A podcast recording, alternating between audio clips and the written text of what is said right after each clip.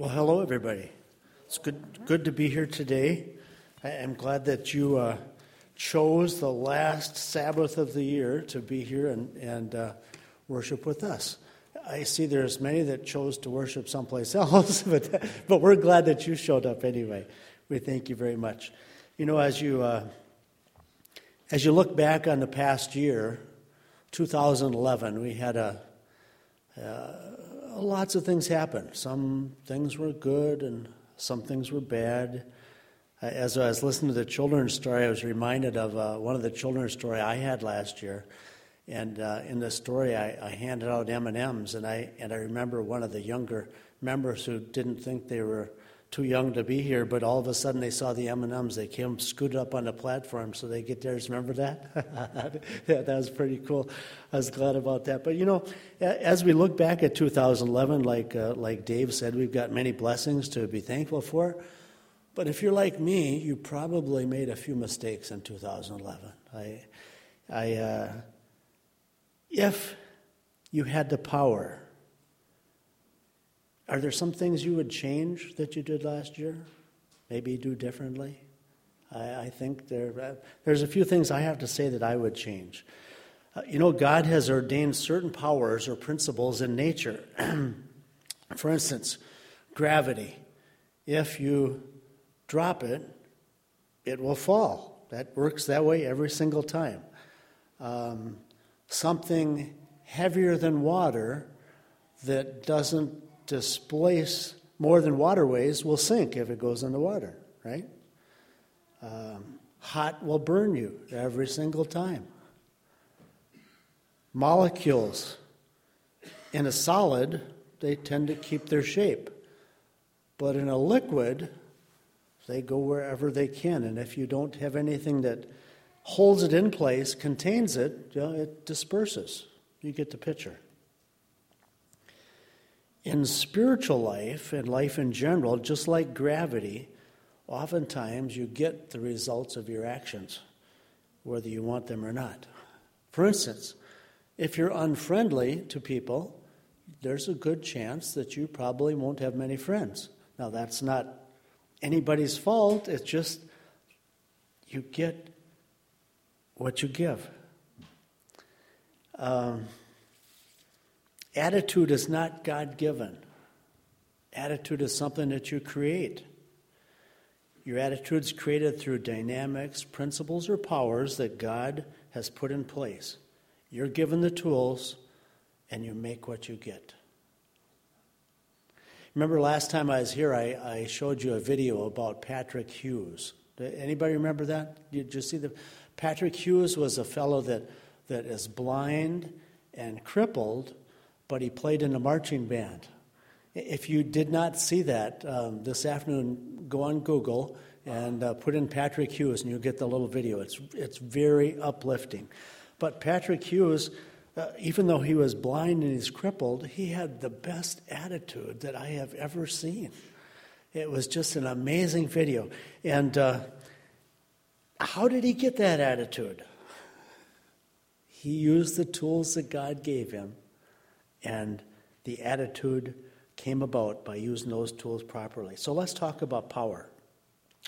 Power or principles that God gives us to create a relationship with him and with others. The first one, if you'd like to turn in your Bible to Matthew chapter six. Um... Matthew chapter six and verse fourteen. Matthew six, fourteen. This might be a familiar text to you. It says, "For if you forgive men their trespasses, your heavenly Father will also forgive you. But if you do not forgive men their trespasses, neither will your Father forgive your trespasses." Forgiveness is not for others, it's for you. Now, I had a I had a uh, a wrong idea at one time about forgiveness. I thought that when somebody did something wrong to me, that if they didn't come to me and ask my forgiveness, I wasn't giving it.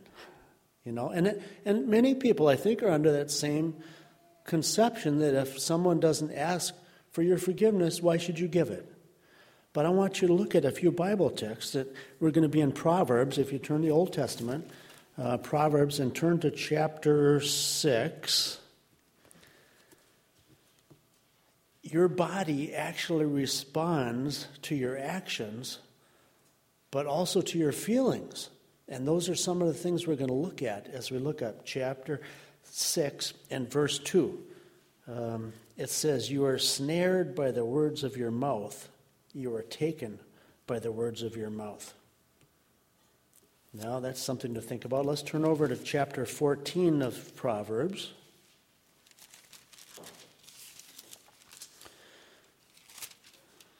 And verse thirty. There it is. Proverbs chapter fourteen and verse thirty. "A sound heart is life to the body, but envy is rottenness to the bones." Your, yours maybe says something a little different because you got a modern translation. But when you, what, what that's saying to me is a, a sound heart is life to the body. If you've got a good heart, if you've got good, good feelings in your heart, that's good for your body. But if you're full of envy, it's what? Rottenness to your bones. I think envy is probably one of the things that today you see every place. Every place. People that people that don't have as much as they think they deserve are envious of people that do. People that aren't as smart as they think they should be are envious of people that learn easily. People that are less good looking than others are envious of somebody else's good looks. And it goes on and on and on. Envy is something today that you find in almost every walk of life. And it all goes right back to the devil, who envied God and wanted his power. So you see where the origin is. Now, let's look at another text. Uh, chapter fifteen, Proverbs fifteen, and also verse thirty. "The light of the eyes rejoices the heart, and a good report makes the bones healthy." Now see, we're talking about, about things that come out of our mouth, good reports, but they actually affect us internally and make our bones healthy, according to Scripture. I, I believe that that is really true. Your attitude affects how your body reacts. One more, uh, chapter sixteen, verse twenty-four. Proverbs also, chapter sixteen, verse twenty-four. And it says, "Pleasant words are like a honeycomb, sweetness to the soul and health to the bones." So I think I've I've showed you enough text that you can really see attitude affects your body. Not just the physical things, but the internal things, the feelings that you have. Now, when we talked about the past, you can look at the past, but you can't change it. What's done is done. However, you can change the way the past affects you. You know what I'm saying? If someone does something bad to you, you can't, you can't, um, they can't undo that. If you do something bad to someone else, you can't undo that either. But you can undo the way it affects you by forgiving the other party. Forgiveness is a power that God gives you, and it actually helps you rather than the person that's forgiven. I, I learned this uh, firsthand. I have to tell you, there was somebody um, in this church that at one time, she just made me, I, I, I can't explain it exactly, but when she was around, I just like, you know, you, you have anybody that ever affects you that way? They just Annoy. Annoy would be a good word. And I don't know what Stephanie did to do that to me, but I had really, I just didn't want to be around her. She just, just like chalk on her fingernails on the chalkboard, you know, it just got me. And and I realized that that was not a a, a good way to feel about another church member. And so I I started praying. Every day I prayed, God, I, I don't know why I feel this way about Stephanie, but please change it, because I can't change it, because when she's by me, I just get that chalk, on the chalkboard feeling, you know. And so I prayed and prayed and prayed about it. And then you know what happened? One day I realized when Stephanie was by, I didn't have that feeling anymore. And, and I can't tell you when it went away. And I can't even tell you what it was that she did that got to me, because I've forgotten it. But I feel better. I, I, I don't know that she ever had problems with the issue, but I feel better because I forgave her. It's off my back. It's off my back. Um, you know, excess baggage that we carry is like the ball and chain on a convict. When you carry all the baggage, you can't move forward like you should. In our spiritual life, it's baggage that holds us back. Think about that. If you're, Paul says um, that he runs in a race and he wants to win, and he sets aside those things that so evil, easily beset him. Those, you know, I think baggage is one of the things he was talking about. Can you imagine trying to run a race with two heavy bags? You're not going to win. You're not going to win. And so God, in the power of forgiveness, he gives you that power to forgive others to help yourself, because then you can focus on things that are more important. That's true in families. That, that's true in workplace. And that's true in churches. And I, I just ask you that if you've got something that you've held against somebody for the last twenty years and all through two thousand eleven, or the last five years, or the last year, or the last two weeks, forgive them and release yourself from the baggage. Another power that God has given us is the power of faith. Uh, if you'd like to turn to Hebrews chapter eleven.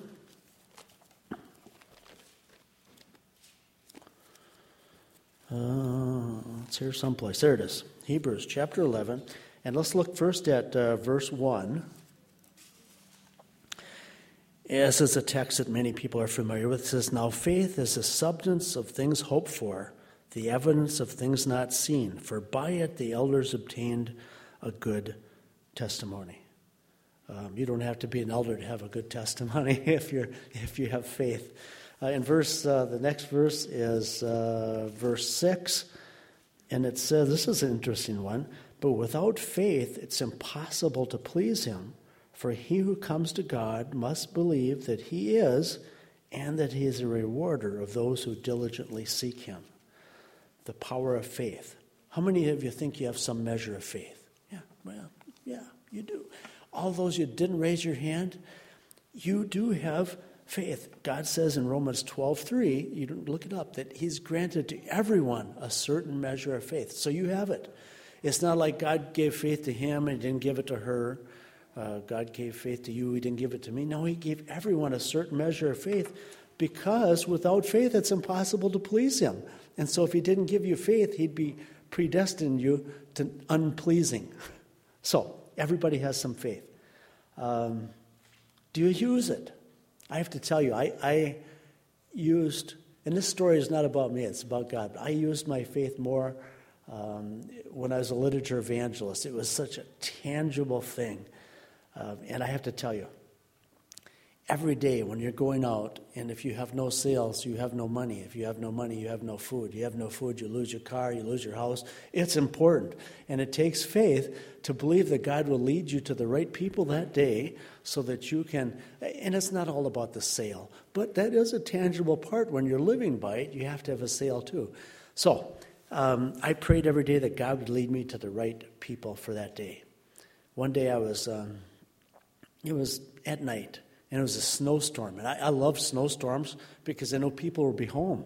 And it's hard to catch people home. You find catching people home is almost one of the biggest challenges of somebody who's in sales when you're going door to door. They're not there half of the time, three-fourths of the time. So Snowstorm. Yes, Lord, I know we're going to be people home. So I'm trudging down this long driveway out by Sherwood. The snowdrifts are peeling alongside my little Datsun B two ten at that time. And I get up to the house, and it's a big old farmhouse, and they got plastic on the windows because it's win- winter.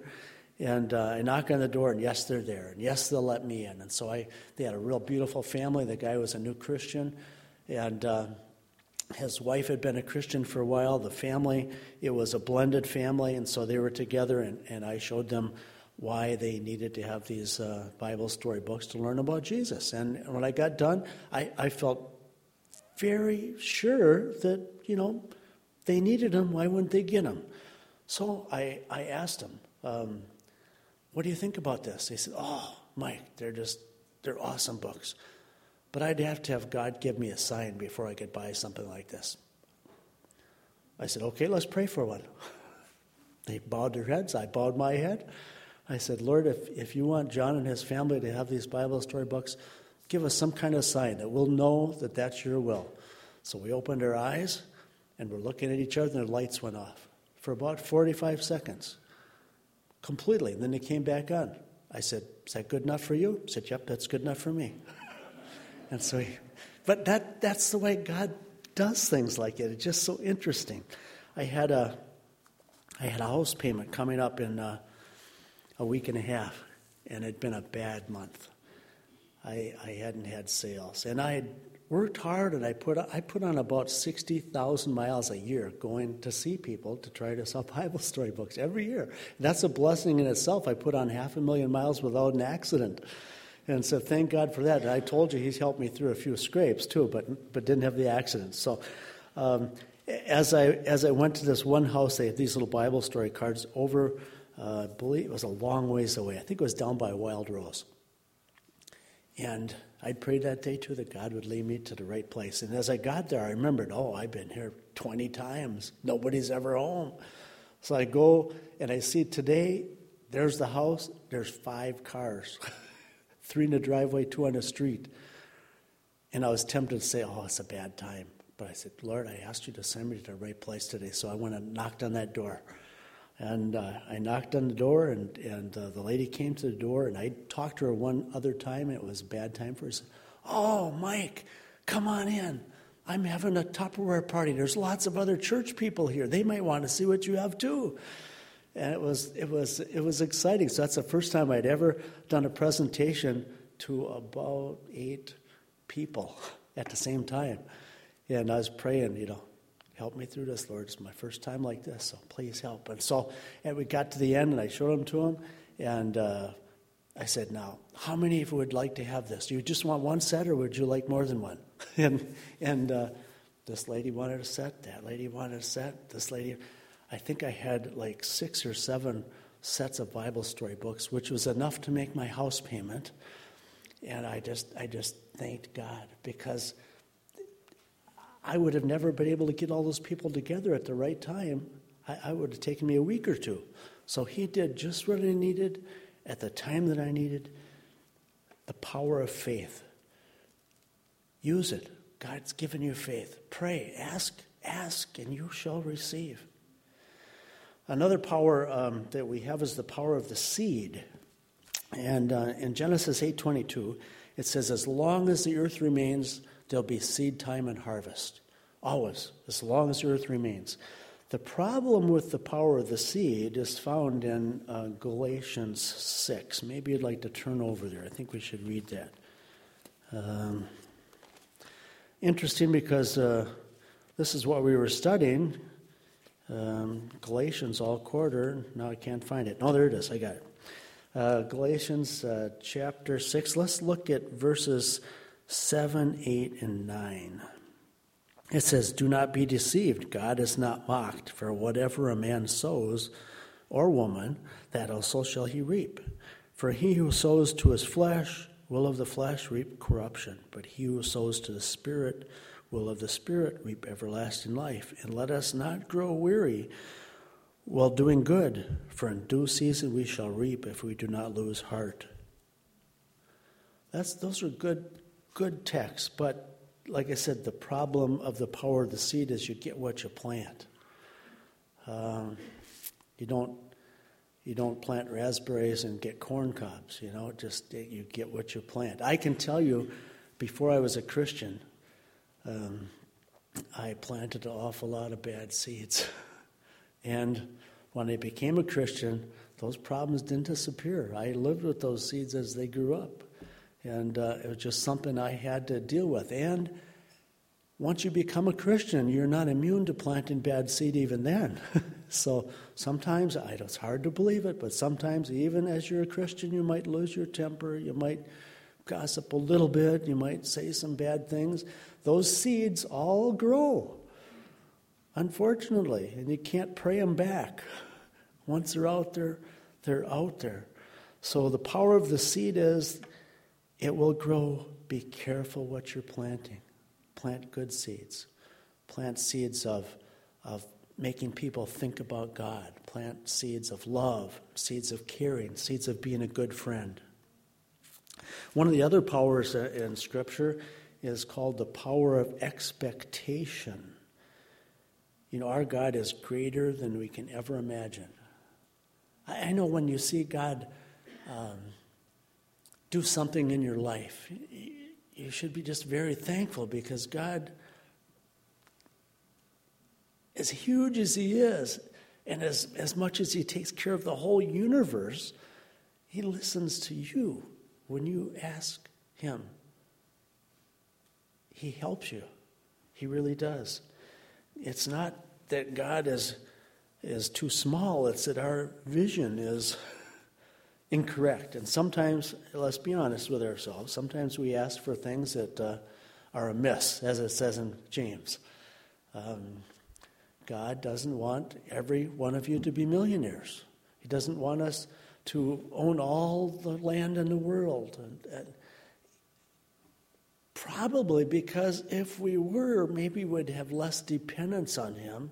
Maybe we would seek Him less. God knows each of us, but He loves us, so sometimes He does what's best, not necessarily what we want, because He loves us that much.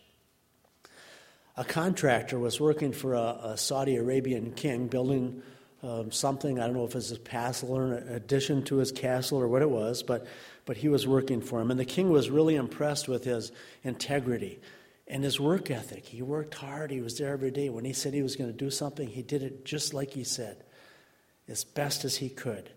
And so when uh, when he got the job done, the king said to him, um, what would you like me to do for you? He paid him, but then he said, what, what else would you like me to do for you? And uh, the contractor said, well, you don't have to do anything for me. I, you, you, you fulfilled... You're part of the agreement, and I'm just thankful for that. But if you want to get me something, a little token, he said, I love to golf. Why don't you get me a golf club? So the contractor went back to the U S, and he's working and doing his other contracting stuff, building things, and he begins to think, you know, I haven't heard from that king. I wonder what kind of golf club I'm going to get. Is it going to be a gold-handled one? Because he knew the king was rich. Is it going to have lots of jewels or rubies on it? What kind of golf club will I get? Then he went back to work, and and a few weeks later, he got a um, Federal Express package in the mail from the king. And uh, he looked at it and thought, well, that's not big enough for a golf club. Well, maybe he's just telling me where I go to pick it up. He's had one made for me, special. So he opens it up, and he looks, and inside was a letter from the king. And he said he was sorry it took so long, but it was really hard to find a good golf club. Inside was a deed to a three hundred fifty-eight acre, eighteen hole golf club in Southern California. See, the contractor was thinking about a golf club. He wasn't thinking about a golf club. But the contractor had lower expectations than what the king was able to deliver, and sometimes ours are the very same way. They are. God can, He owns everything. He can take care of us. He does take care of us. God is able, but let me ask you a question. If you only have a so-so fair life here, but you have eternal life there, is that still okay? Because some of us are just going to have a fair life here, We might struggle every day, but eternal life there is better than rich and lost here. Hebrews eleven six says that we must believe that he is, and he's a rewarder of them that diligently seek him. He is able.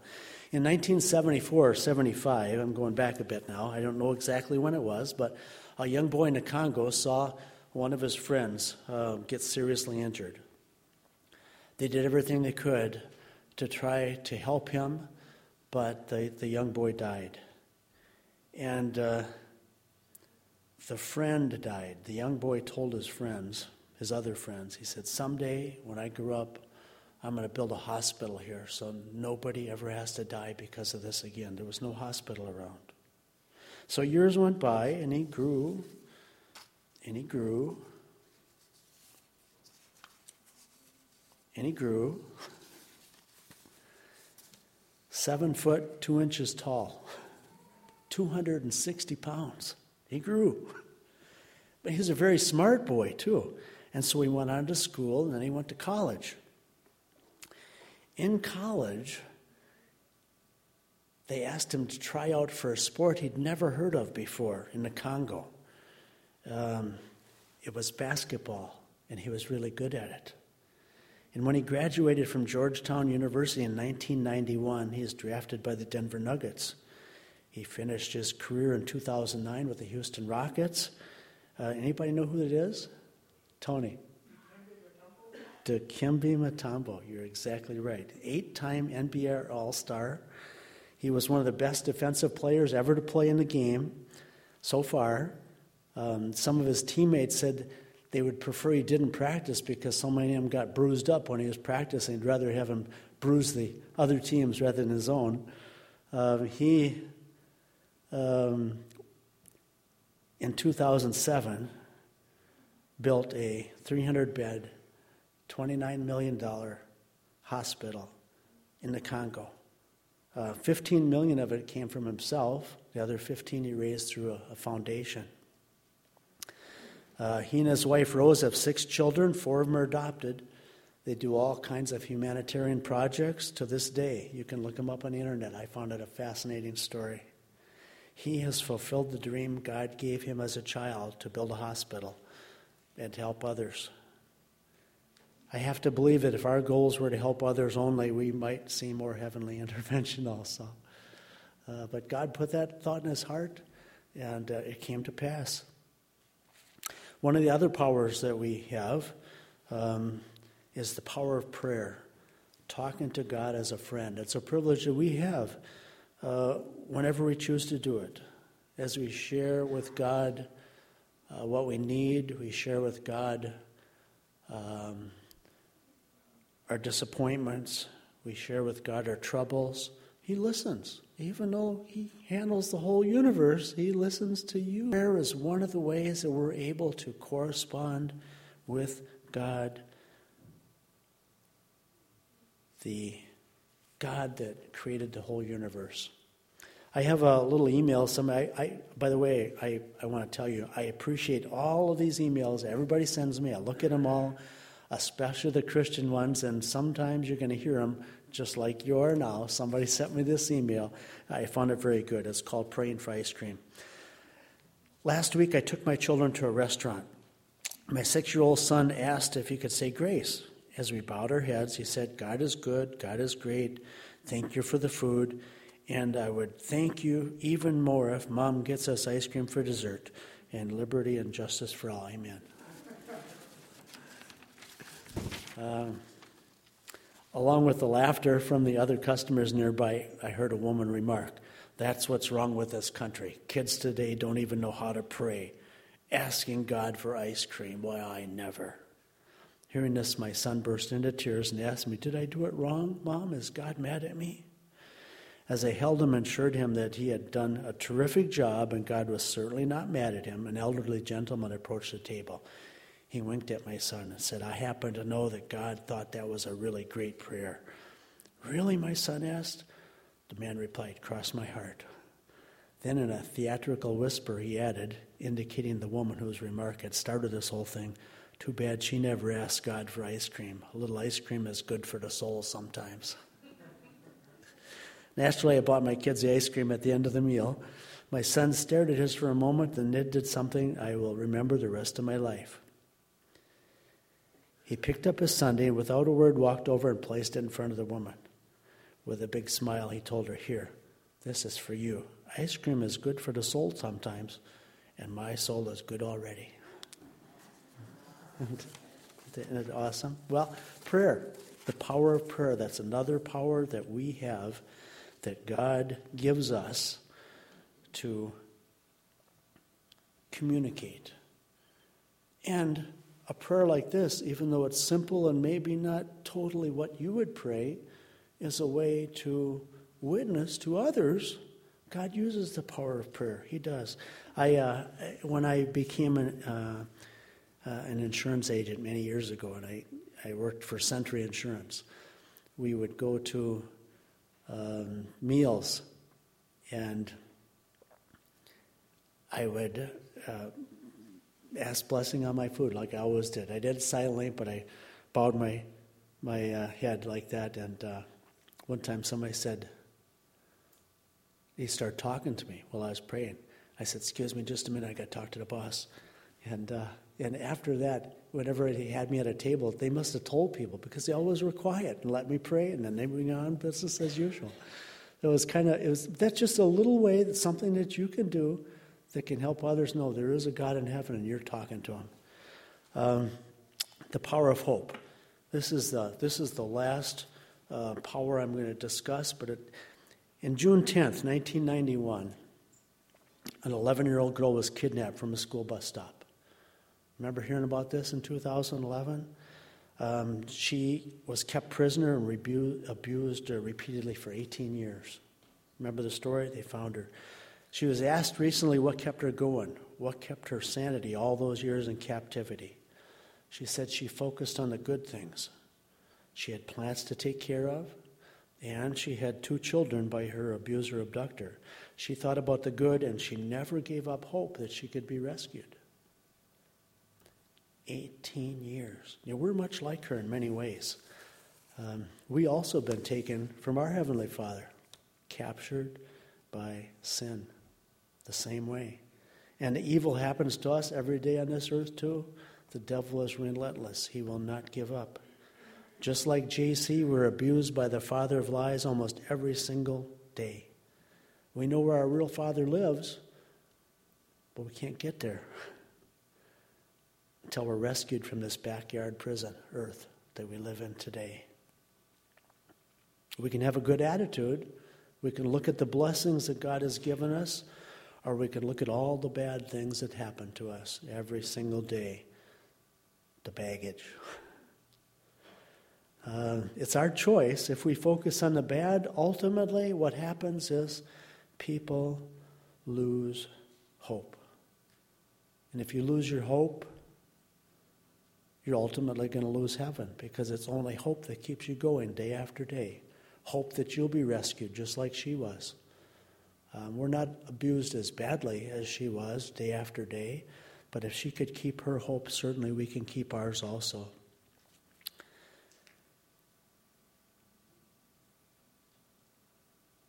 We won't lose heaven because God hasn't made provisions for us to be there. We would lose heaven because we haven't used the powers He's given us to deal with things, forgiveness, prayer, expectation, all the gifts. They're actually gifts that He gives us to help us deal with our captivity here on earth. Because if we choose to look only at our problems, we will lose hope. We will be lost. Sometimes it's just easier to give in, and you know the devil tempts you with that every single day. Easier just to give in. We can't all be like Moses. We can't all even be basketball stars. We can't all be beautiful or handsome. But we can all share God's love like the little boy shared his ice cream, like the little maid who witnessed to Naaman, like the little boy who shared his lunch with Jesus and five thousand others, like the widow who shared her two mites. God has a place for each of us. to live with him and to tell others of his great power and love. He's given you the tools, the dynamics, and the power.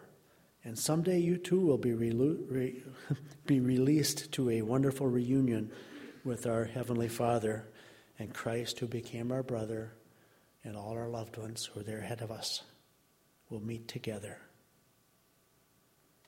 How will you use the power God has given you? That's the question. Tomorrow starts a new year. You got a fresh start, a do-over. Use these simple powers that God gave to help us be stronger, to love more, to be forgiving, to dump that baggage you've been carrying around for years. It's a do-over. Let's bow our heads. Dear Father in heaven, we are thankful that you brought us through another year. And Lord, we're extremely thankful for a fresh start for two thousand twelve. We pray, Lord, you help us to be forgiving, help us to be loving, help us to dump the baggage that uh, will make our life easier without it. We pray that you'll help us to tell someone else about your love this year. And we ask all these things in Jesus' wonderful name. Amen.